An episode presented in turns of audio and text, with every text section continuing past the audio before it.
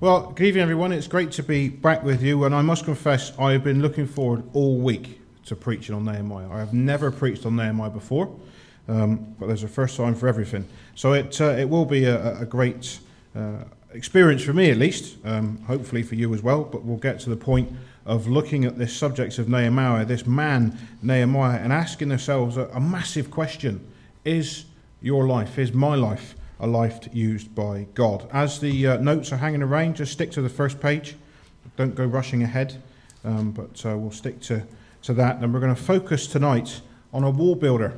We're going to focus tonight on somebody that God used to build a wall. And I'm just waiting for my. No, I was waiting for my PowerPoint to click over, but my esteemed colleague as well is also. Uh, Kev, you just advance the, uh, the slide over if you don't, uh, you don't mind. It's, we're talking tonight about a wall builder. No, no, no, not him. We're talking about somebody that actually built uh, a wall. And so we're going to see tonight that his life, and we're going to be introduced to his life. Uh, for many of you, for the umpteenth time, I'm sure you've heard people preach on Nehemiah, but it is a great subject, and uh, we're going to look at it uh, in detail tonight. So let's read then our, our, our little section, or quite large section rather, of uh, Nehemiah. We're going to start at, uh, verse 1 and we're going to read down to chapter 2 and verse 10. And this morning I'm reading from the uh, English Standard Version.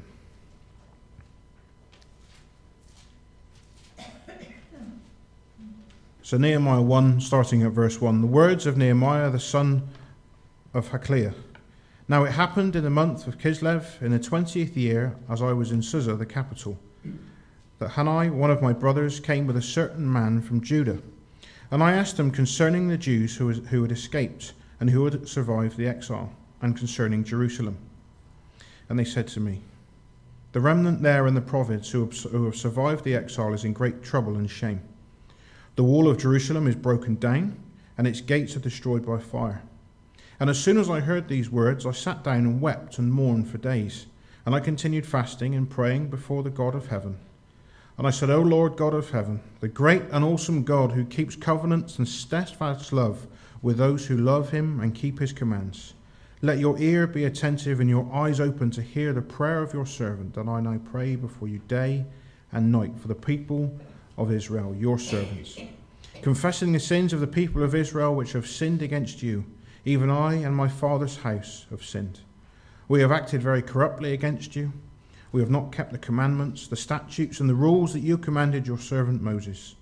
Remember the word that you commanded your servant Moses, saying, If you are unfaithful, I will scatter you among the peoples. But if you return to me and keep my commandments and do them, though you are outcast in the uttermost parts of heaven, from there I will gather them and bring them to the place that I have chosen to make my name dwell there. They are your servants and your people, whom you have redeemed by your great power and by your strong hand. O Lord, let your ear be attentive to the prayer of your servant and to the prayer of your servants who delight to fear your name. And give success to your servant today and grant him mercy in the sight of this man. Now I was cupbearer to the king.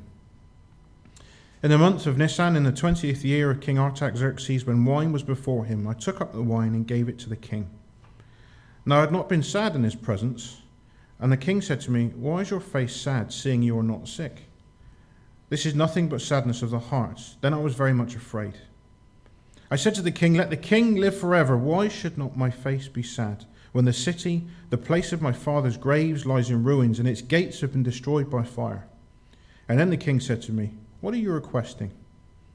So I prayed to the God of heaven, and I said to the king, If it pleases the king and your servant has found favor in your sight, that you send me to Judah, to the city of my father's graves, that I may rebuild it. And the king said to me, the queen sitting beside him, How long will you be gone, and when will you return?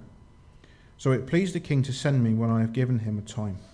And I said to the king, If it pleases the king, let letters be given to me for the governors of the province beyond the river, that they may let me pass through uh, until I come to Judah. And a letter to Asaph, the keeper of the king's forest, that he may give me timber to make beams for the gates of the fortress of the temple, and for the wall of the city, and for the house that I shall occupy and the king granted me what I asked, for the good hand of my God was upon me. Father, these amazing words at this beginning of his amazing story, Father, help us to understand them. Help us to get to grips with them. And more importantly, help us to get to, uh, to a real sense of you speaking through us. Father, as we answer this question, is my life a life used by God? Thank you for Nehemiah and for his willingness to go. Help us to learn and quieten our hearts in Jesus' name. Amen. So, C.S. Lewis. C.S. Lewis said, Hardship prepares an ordinary person for an extraordinary destiny. Hardship prepares an ordinary person for an extraordinary destiny. If you want one concise quote, go to C.S. Lewis. If you want one concise quote of Nehemiah's life, you've just found it. Hardship often prepares an ordinary person for an extraordinary destiny. You see, the checkered story of the kings and their disastrous rule had been a contributing factor in the downfall of Israel. Look at a country in moral decay and look straight at its leadership and ask the question what kind of leadership, what type of leadership have we had up until this point? Picture the scene. It's the year 586 BC. The Babylonians have just marched out of the city of Jerusalem, leaving burning buildings, burning gates. They've taken away the best, the brightest, and they've left behind the poor and the weak. Solomon's temple lies smashed in ruins. The gates are burning, the walls are demolished, and only the sick and the poor remain. The rest of the people are forced on a journey through thousands of miles of desolate desert to the distant land of Babylon. The words of God had come true as a result of the people's disobedience to him. So here is your first blank to fill in on your, pay, on your sheet. And I will say this very slowly because I need to get it absolutely right. I wonder how many godly people amongst the captives ask themselves, if God is against us, who can be for us? If God is against us, who can be for us? You see, it's a big question. It's a huge question in terms of the people of Israel. They are God's chosen people, and yet God's word has come true that I will scatter you among the nations, I will scatter you among the people. Be honest with yourself. How many of you would have asked that question? If God is against us, who can be for us? You see, not all is lost. And the story we continue with tonight is set at the start of a new period in Israel's history. And it is outset of a series of post exilic texts which chart the return of Israel to Jerusalem. In some respects, it is a rebirth for God's people. You see, the umbrella of the stories of Ezra and Nehemiah is that we can see the hand of God at work in bringing about repair and restoration to the people of Israel. You see, verse 1 starts with the words of Nehemiah, son of Hilkiah. Nehemiah was the king's cupbearer. You want to put that in modern day? Nehemiah was Mr. Carson. Nehemiah was the butler. He was the king's trusted confidant. Your next line is he was a trusted man. He was a trusted man in the palace.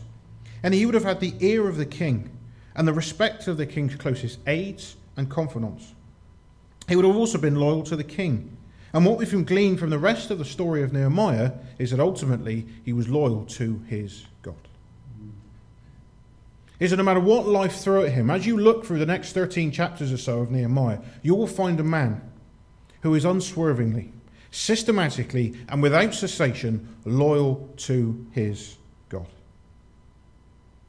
He was a man who lived in the palace and gave it all up to save his people. Does that sound familiar to you?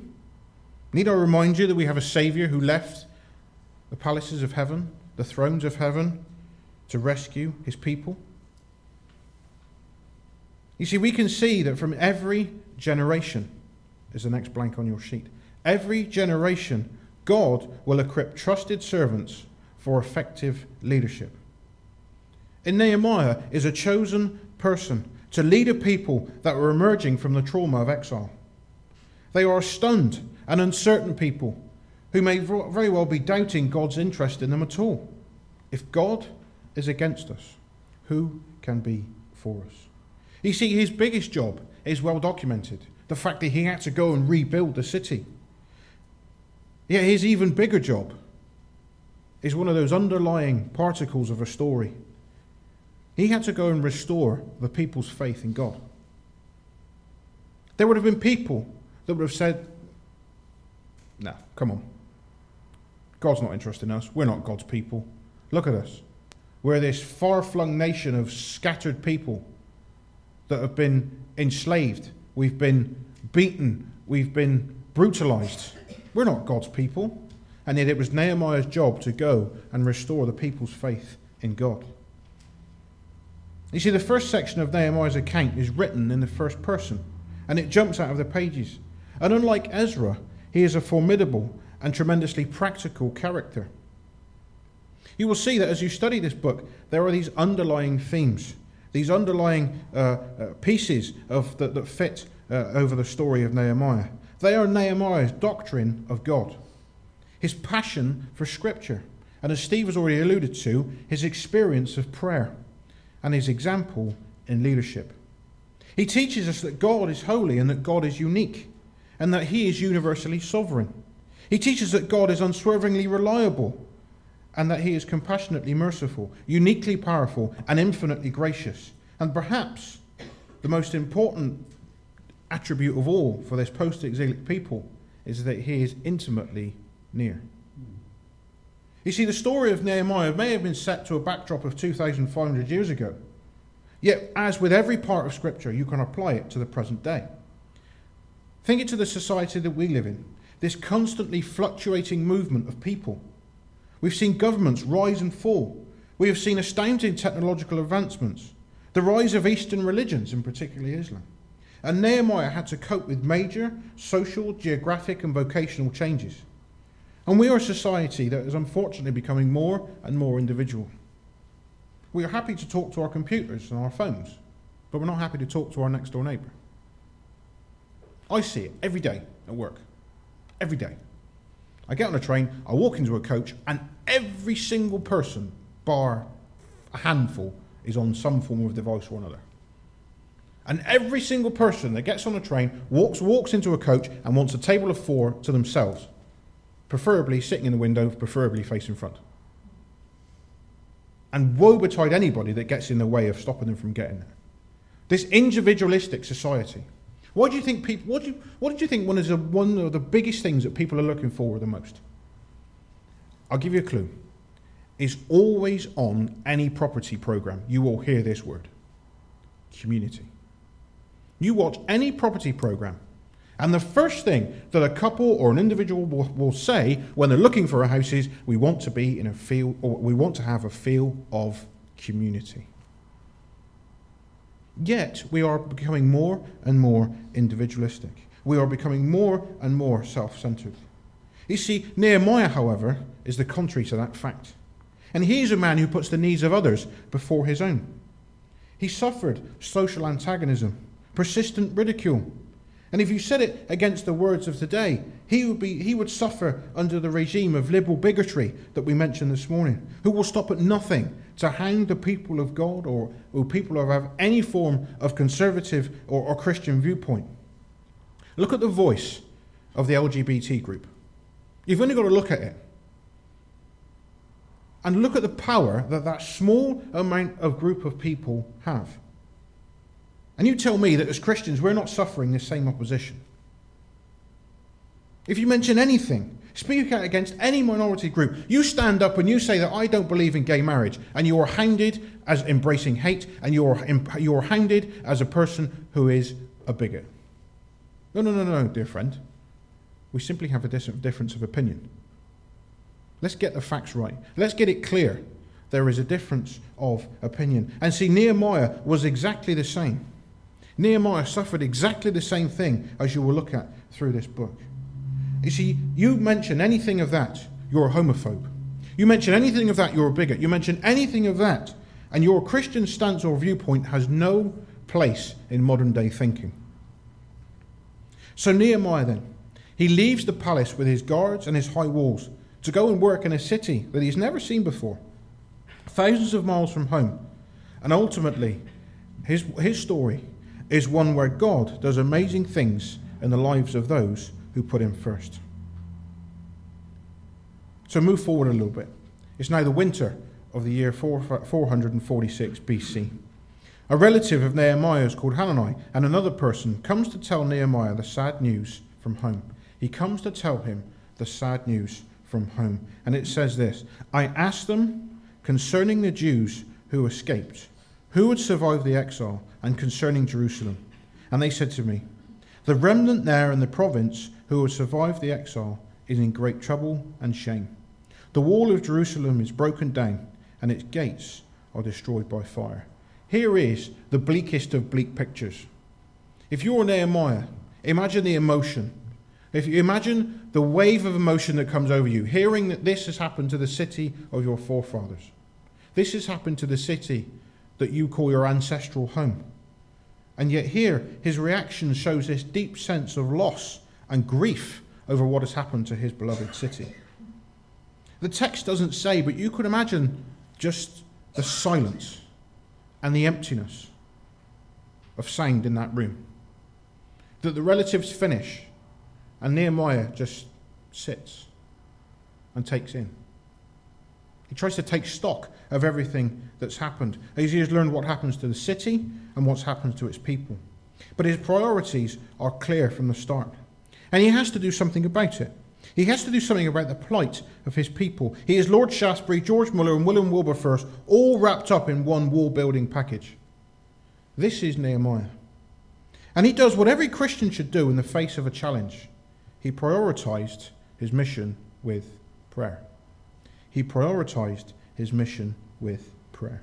You see, he prays, but he also puts prayers into action. He puts his faith and his trust in God to do something about the desperate situation. But remember that faith without action is dead.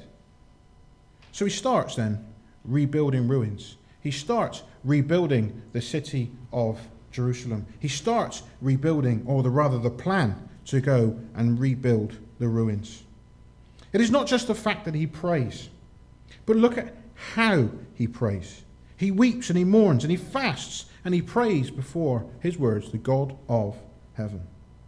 What you will notice about the prayer is the fact that he is more interested in the people.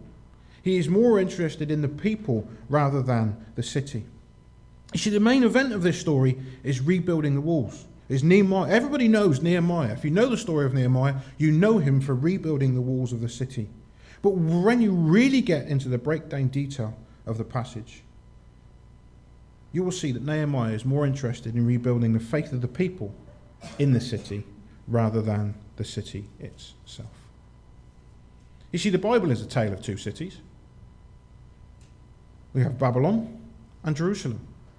But when you strip it all away and you take away that fact that what God is really interested in is rebuilding the faith and rebuilding the people of that city. And this is exactly what happens in Nehemiah's story. That here is a man who is more interested in rebuilding the people rather than the city itself. You see, Nehemiah almost reminds God, as if such a thing were possible, about the promise that he makes.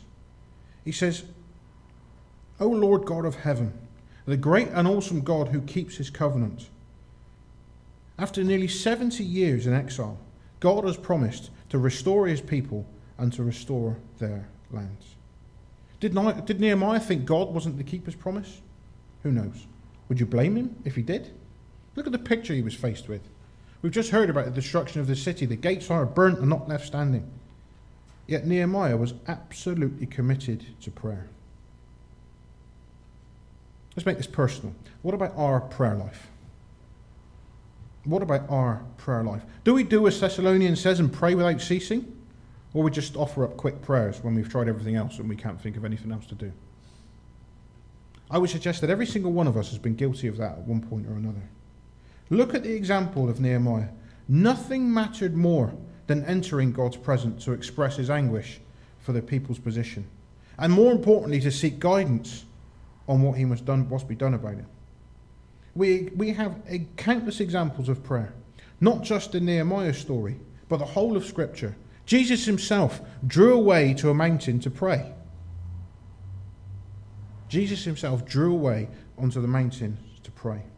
So, why then is a church prayer meeting often the least well attended? Let's make this real. Let's make it apply right to where we're sat now. I don't know about your church prayer meetings. I've never been to one. But I have been to plenty in other churches, and I can tell you the church prayer meeting is a thing that is least attended. Why? Why? Because I personally think, and you might feel this is unfairly critical, but I personally think that there are Christians out there that have an attitude of it's only prayer. It's not important. It's not feeding me. I'm not gaining something from it. I'm not being taught by it. I'm not being wowed by it. Really? Because a prayer changed your life. You're not being wowed by it. You're not feeling it. It's not quite right. It's rubbish. A prayer changed your life. And it changed the life of every person in that church that you're with. Don't let the prayer meeting be the first thing that gets dis- dis- uh, discarded when you're looking at a church program. It's vital. Mm.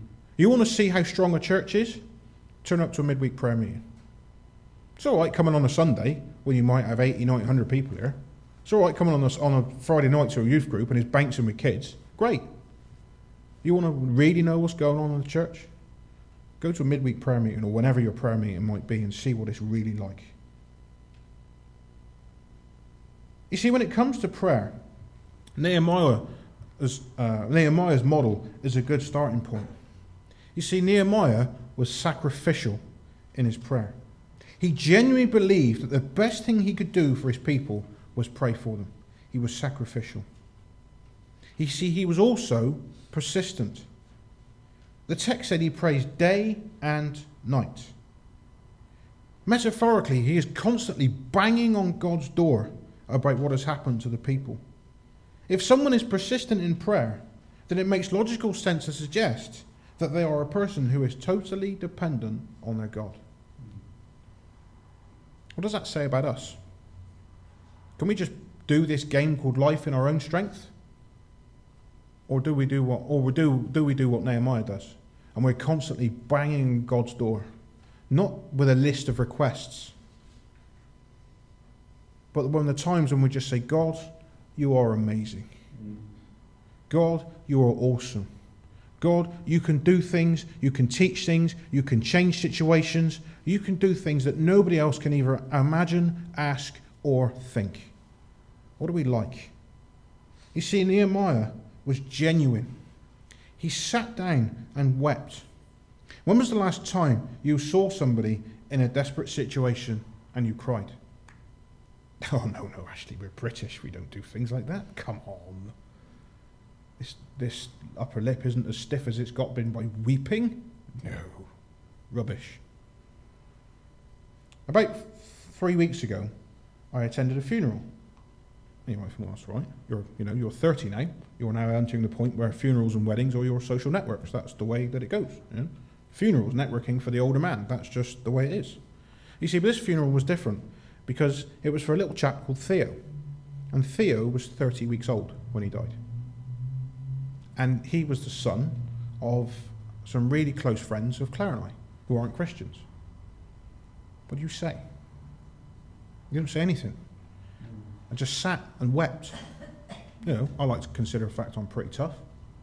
It takes a lot to make me cry. But I sat there and I wept. We saw them in a desperate situation. Their son has died. And with me sticks this hideous picture of a man who is a proud naval officer go to the back of a hearse and pick out a small blue box containing the body of his son. What hope does he have? What hope does that family have? We need to go back and we need to be genuine. And I mean genuinely praying for people. Genuinely wrestling with God as Jacob did over the fact that we need to be praying uh, sacrificially, persistently, and genuinely. But you see, what we can also come across with is the fact that Nehemiah was confident in his prayer. He knew that God would answer him. And more importantly, he knew that God would rescue and restore his people. You see, therefore, Nehemiah was encouraged by prayer. And one commentator said this about Nehemiah's prayer He prayed deliberately. Rather, his prayer deliberately echoes the petitions of Moses, Solomon, David, Daniel. You want a list of people that prayed, and his contemporary Ezra. And if by prayer these intercessors had received cleansing, found peace, obtained strength, and gained confidence, so could Nehemiah. And let me put one little caveat with that so can we. You see, but while the quote speaks directly of Nehemiah's model of prayer, his life, and his diligence, I want you to challenge yourself with this. Can I replace Nehemiah's name with mine? You see, Nehemiah has prayed diligently before God, and now he is about to see God at work. You see, he faces a new task, and he needs to get permission from the king to go and do his work in Jerusalem. I mentioned earlier that Nehemiah was a cupbearer, and he had the trust of the king. The cupbearer was the man that tasted the wine before the king drank it. What for? To check for poisons. Nehemiah was a trusted man, and he faced a new task. He had to put his life on the line every mealtime, or every time the king fancied a drink. Every time. So the king had his utmost trust. You see, the dates in, of the story of, Nehemiah earlier on are, are mentioned quite frequently. And so now, four to five months later, the king grants Nehemiah permission to go, to leave his post, and to start his new work for God. The king notices Nehemiah's downcast face and asks, as any of us would with a friend or a confidant, what's wrong? You see, a servant's private life in that day and this would never be broadcast before their employer. So Nehemiah had to manage carefully. He had to manage this next little section very carefully. Mess this up, and there's no other opportunity. You see, Nehemiah handles the situation wisely, and he does exactly what Esther did in a time before. He brought it up as a personal issue rather than a political issue.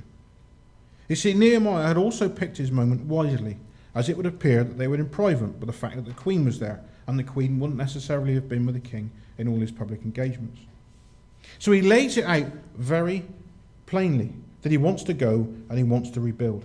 He is to carry out the promise of God that he would never forget the Israelites.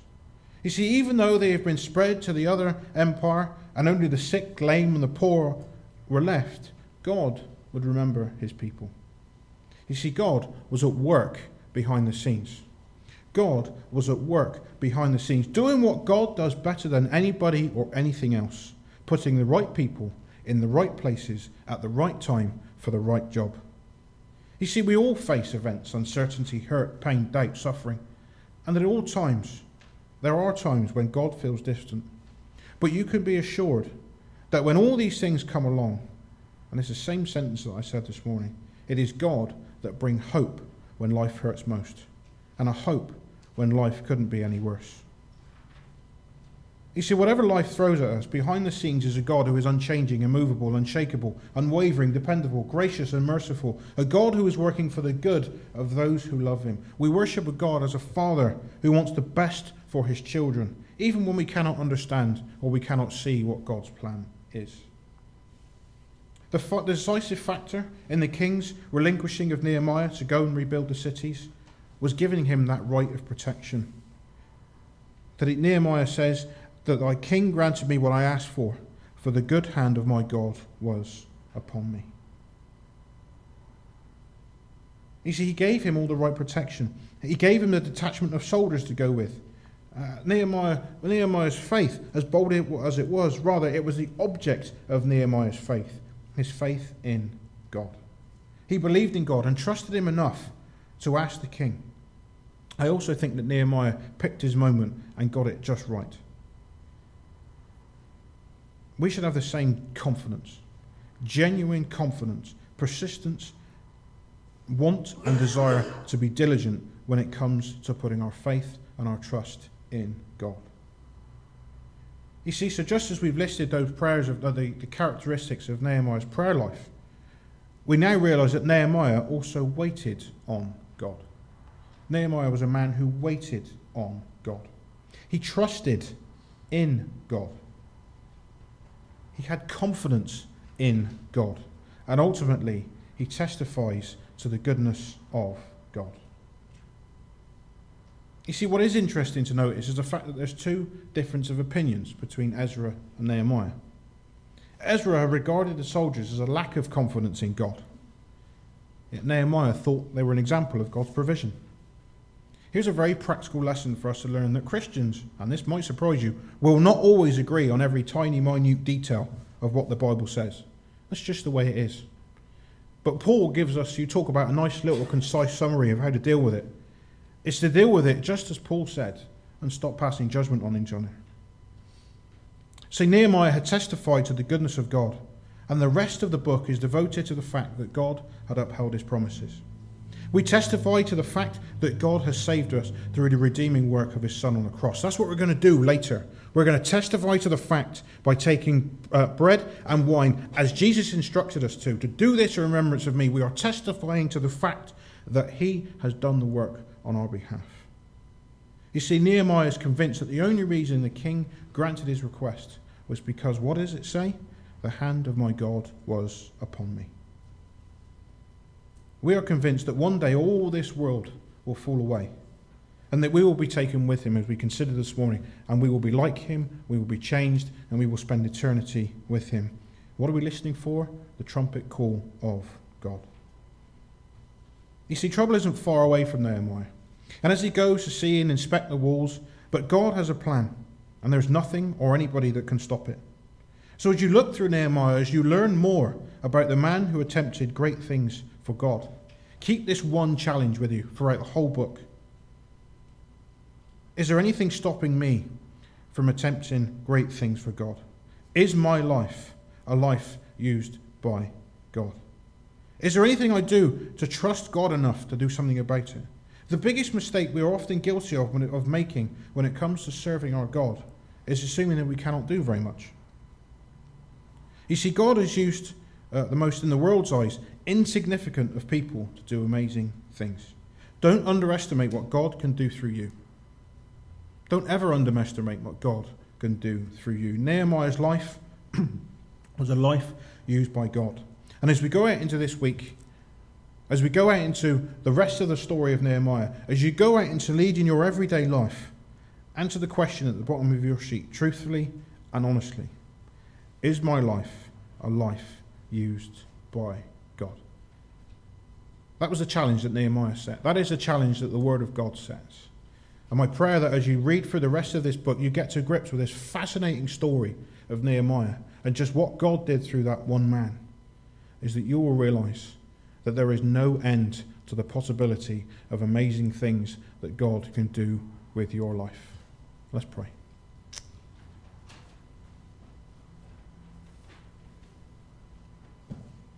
Father, we thank you for your word this evening that we've just been able to, to look at something new, something afresh. Father, it's a story that I'm sure many of us have read many times.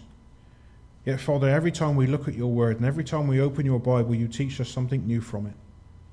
Father, help us to get to grips with the story of Nehemiah.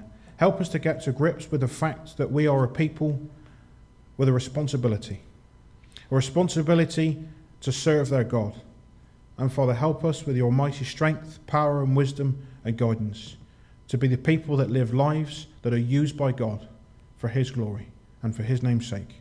Amen.